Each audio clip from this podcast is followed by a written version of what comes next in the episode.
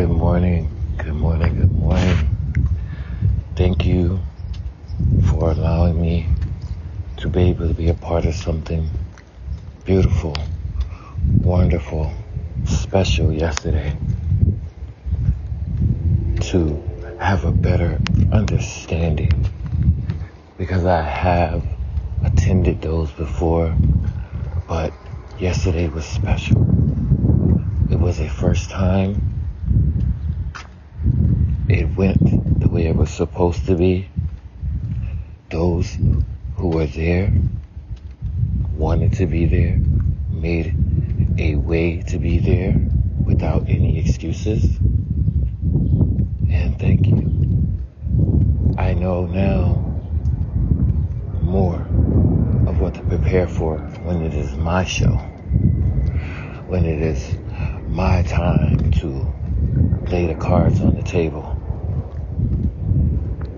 Thank you. Thank you guys and gals for bringing me this far. I've attended them, as I said, but it was more of just being a fly on the wall. Just filling a count or because someone wanted me. Not me truly wanting to be there, interacting, understanding, contributing, and feeling joy that this was done. And I know the person who did it and how they were before they turned themselves around. Before they fully gave their all, did not care, ventured into unknown territories. Because when you are doing a table, you are putting whatever is needed or told on that table or making it, whether you knew or not. I thank you. Thank you, thank you, thank you. The host did a fabulous job. Everything was done with good intentions. And I hope she knows just how great of a job she did, even though it was said by those that were there. I hope it really, really is taken to heart of what I said in a previous prayer about our accomplishments. Being proud, being happy, being joyful. And I thank you. Thank you for that lesson. Thank you for the ideas you were passing down to me while I was there. And I feel more confident whenever it is that time. Thank you. I know I mentioned it last night, but I have to mention it again. Thank you guys for everything yesterday. That was a beautiful Saturday. The weather was good. The spirits were high, even though they dipped a little bit, but they were gotten right back up. And I thank you. Now, what we sometimes can not see as being so important, or we think of it as important but don't know just how much of an impact it has on the lives of us and our kids. And that is a meal to remember. When I say a meal to remember, when we look back, some of our best and worst memories our meals. Things that our parents forced us to eat, things that we ate at grandma's house. And that's where our references go to. Or for those who had or can. Cooking. Cooking, cooking, cooking. At least two, I'd say a minimum of two times a week, it should be done. A home cooked meal. A home cooked meal can change lives, can change attitudes. Because someone is appreciating all of the work that you put in, all of that hard work. I can tell many tales of going to grandma's house or those infamous Sunday dinners Sunday dinner, you're getting up. You're going to Sunday school, whether you like it or not. And while you're going to Sunday school, you know that your parent is making that Sunday dinner that you're to destroy after you get out of Sunday school and church. Now, I grew up in the South, so it was a lot of Southern dishes. Now don't get me wrong, Sunday wasn't the only day that was cooked, but it was one of the most memorable. My mother cooked many days out of the week. And my grandmother as well. To the point where, well, we're gonna go eat at grandma's house and just not eat our food because she wants us to be there. She wants the family to be around. She wants to see and hear the joy from our face and our mouths as we're eating the food. And there were always dishes that my grandmother could make. And no matter how much my mother would do it, it wouldn't taste the same. It wouldn't taste as good. And this is the person that taught her. And I miss those meals. And those meals have affected my thought process. I want my children. We all should want our children to understand a cooked meal. Now, I, for one, hate to cook at times because it is such a draining experience. Because you want it to be perfect. You want everything that you're putting on this plate to be right to be eaten without hesitation. And as we grow and until we are put in a position to where we are either forced or we want to cook, and I'm not talking about home ec, we don't understand all of that that went into making this meal. It wasn't until I was older that I didn't know how much or how much time it took for a simple meal of some neck bones with some rice, with some sweet peas, with some fat back in it, and probably have some cornbread on the side. Great meal. I enjoyed it. It was delicious. I would thank my grandmother I would even thank my mother, but never did it fully sit in. Never did it fully sit in until I've reached, I'd say, adulthood and past. Like, wow, this person cooked for me. This person loved me. This person took time out of whatever they were doing to provide a thoughtful meal. Whether it's fried chicken, one of my personal favorites, fish and grits. It could either be spot, catfish. Catfish is really good. Catfish is really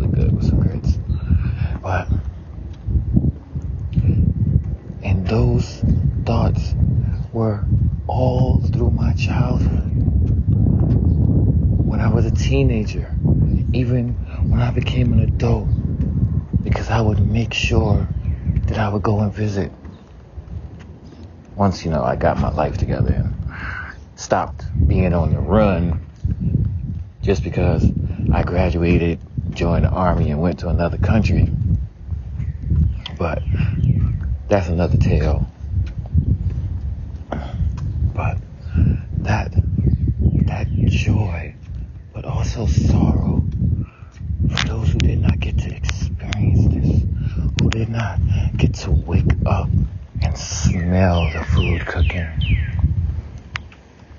or having the pain of washing all the dishes from everybody eating. Even though it was a pain, there was a meal that I had, a fully cooked meal. I didn't fully grasp it. And it's not because I'm a child, you're my parent, you're supposed to. Because it is nothing at all to order some food, something microwavable, always quick, simple, and easy without any real love in it, no real joy to it's put in the microwave. That's what I ate.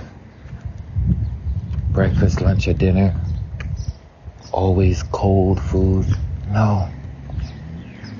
No, no, no. That pride of when you're mixing and boiling and you're tasting and when it feels just right. When that taste is just so amazing and you know you can present it to this child.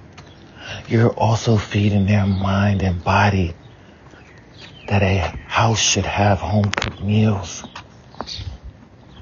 This will be remembered either in a good or a bad way because there are many things that we are forced to eat as children. But it is good for us. Nobody's forcing poison. Me, I could not stand those big white pasty beans. I think they were called lima beans. Disgusting. But they weren't so bad with a piece of ham hock in it. Still, the beans were disgusting. But that's how we survived. And that became a staple. That became something that we look forward to. Oh, what is grandma gonna cook? What is mommy gonna cook? Being asked what do you want for dinner instead of just presenting it and knowing that what you ask for, if it can be done and it is said it will be done, you will be eating that. And you were happy. You were a happy kid asking for seconds, thirds even. And even if you couldn't ask for seconds, you still got to experience a cooked meal. That warmness filling your belly. That special moment. That special time where you can look back and just relive that day, that moment, that meal in its entirety, and all the shenanigans that might have happened. Those help guide us. Those help us to keep family thoughts and traditions alive and going. Many never got that full meal never got a hot meal, never had a parent that did or wanted or even tried to cook for them. Bread, water, milk, feeding as if they were a prisoner. And that is very troubling to know, especially if those had a will or a way to make it happen. Me, I honestly do hate cooking. I hate cooking at times. But you know what? Not if it's for my babies. Not when I am having something special or if we are celebrating. I will suck it up and continue and cook and go and buy and shop and take whatever is needed for me to get the ingredients to make what I want. Put this love back into our kids' lives, that understanding. We are not just McDonald's orderers and Burger King, Crown Fried Chicken, Pizza Hut, Papa John's, Chinese food, whatever we make a habit of ordering repeatedly. And I have failed to do it. There are plenty of times I've taken the easy way out. Plain and simple. Kids is hungry. They need food, and we give them food. But we know there always will. That is common knowledge. That goes on every single day. So it should not be a surprise. Should not be a surprise to no one that this child is going to get hungry. They're going to want food. And that we will be cooking and preparing that food, that meals for them. Just how a kid see our face light up when we take that first bite of something that they have prepared for us, or if they're showing a picture to us. We want that same thing even as we grow up when we make and prepare something for someone that we care about, that we love, that we want to show our hard work to. But for those that never got that, for those who only were fed scraps, just as if they were a measly dog at a table, that's okay. There's plenty of cooking in our home. There's going to be plenty of stories to be said, pictures, memories of the time in and outside the kitchen. If we're baking cookies, if we're rolling dough, making a pizza, a cake, boiling rice, putting noodles in water, all of that, and they will be involved. And all of you can watch all of you can take in the sights and the smells and the sounds of that meal and everything that went into preparing that. All of that love and energy. That is what we need to make sure is staying. It should never have left. It should never. We can make so many excuses. And that's easy. That is an easy and simple thing to do. But taking that responsibility, owning up to it, saying that I will cook every single night and you fall through on that night, whether it be a Saturday, Monday, Thursday, Friday, it does not matter. Keep that repetition. It'll be looked for. It'll be appreciated. And even if they do not appreciate it, then you keep. You keep because it is what you do. Once they get to being an adult, then they are an adult. It is their responsibility. But until then,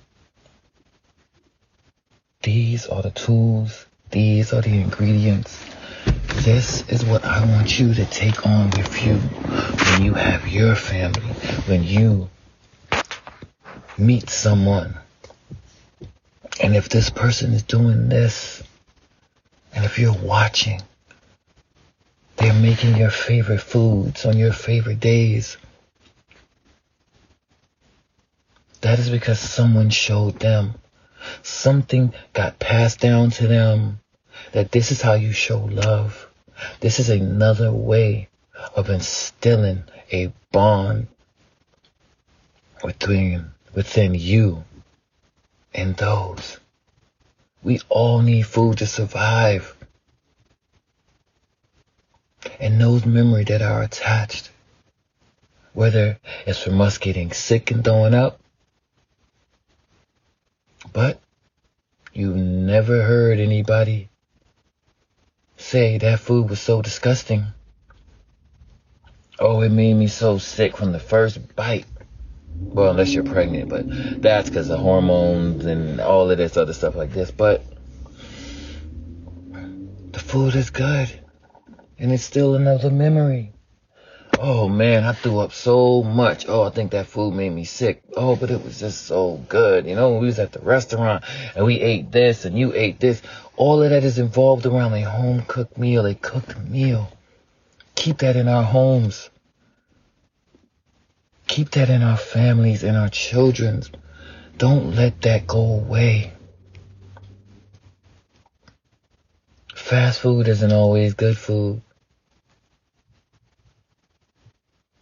McDonald's is not a parent. These fast food chains is not parent. They did not have these children. They do not need to see our children every single time we're out. They don't need to have our teenagers constantly in them. And as adults, when we take our kids there, it should not be all the time. Find that energy. Find that peace. Find that hope. Find that joy. And this is me. This is me putting myself on the table. Because when you learn to cook things, it's a happy and wonderful feeling. Mm. Past boiling eggs, making soup, we all should know. It helps our children to be independent. It helps them to know that they can do things on their own. And we don't want them staying with somebody just because they can cook. We do not want that. We do not wish that. And we should do and take the steps to prevent that. Whether they are cracking an egg have them help.